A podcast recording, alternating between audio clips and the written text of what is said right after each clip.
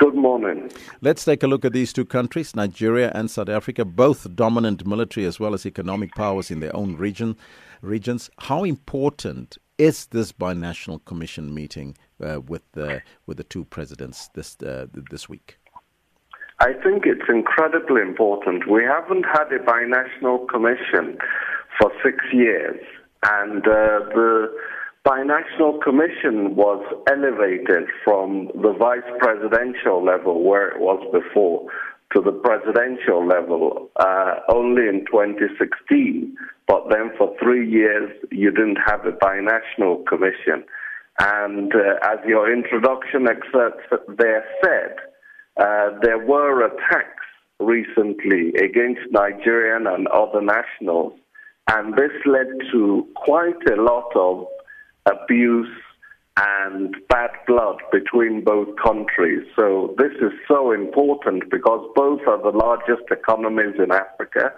They've done much of its peacemaking.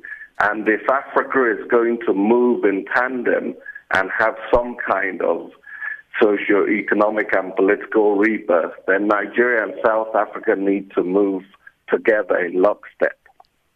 Do you believe, Professor, that South Africa and Nigeria can reset their relations following the recent attacks on foreign nationals, including Nigerians?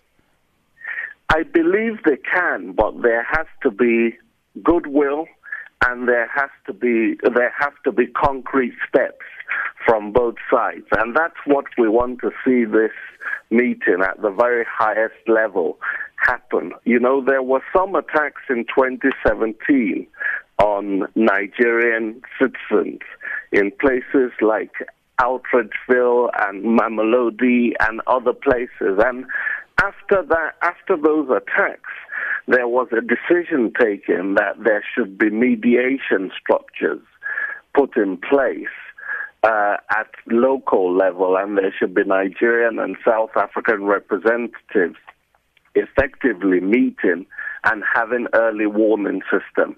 That system has not been put in place.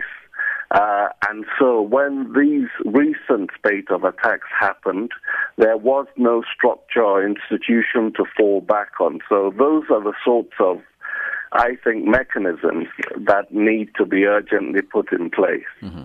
Now, six years since the last binational was held. Now, where do you think the relationship problems lie between the two countries? Are they people to people? Is it government to government, or is it people to government?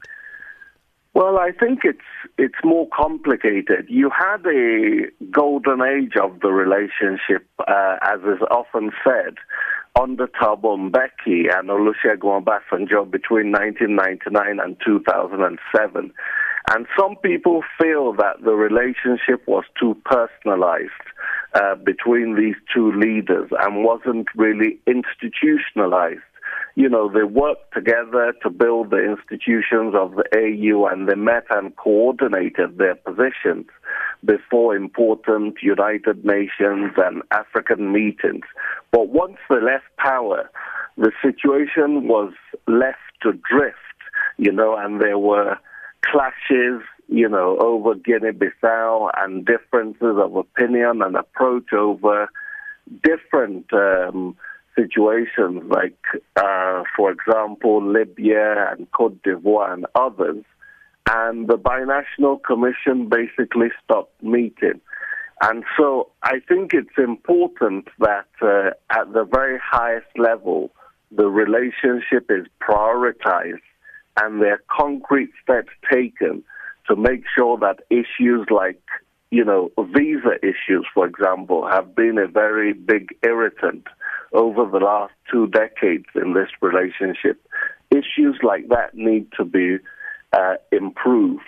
Issues like MTN's problems with the Nigerian mm. government, where it was faced heavy fines, um, need to be sorted out, and that needs to be done through constant dialogue and making these institutions work.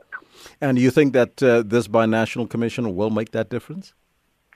Well, we don't know for sure because, uh, you know, it's not like there haven't been binational commissions that have taken place before.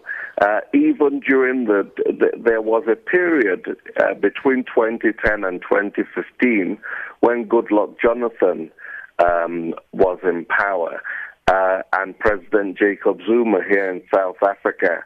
And there, there was a binational commission that took place, at least one, but the relationship still deteriorated between both countries. So it's not enough just to have binational commissions. As you said, the people to people relationship, the track two, uh, just making sure that uh, there are meetings of business people, of civil society, that the relationship as a whole is strong, not just at the government level.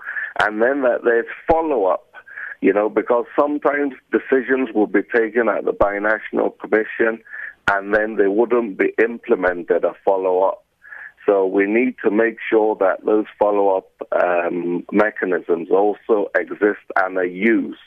Mm-hmm. I thank you so much for your time, Professor. That was the director of the Institute for Pan African Thought and Conversation at the University of Johannesburg, Professor Adekeye Adebajo.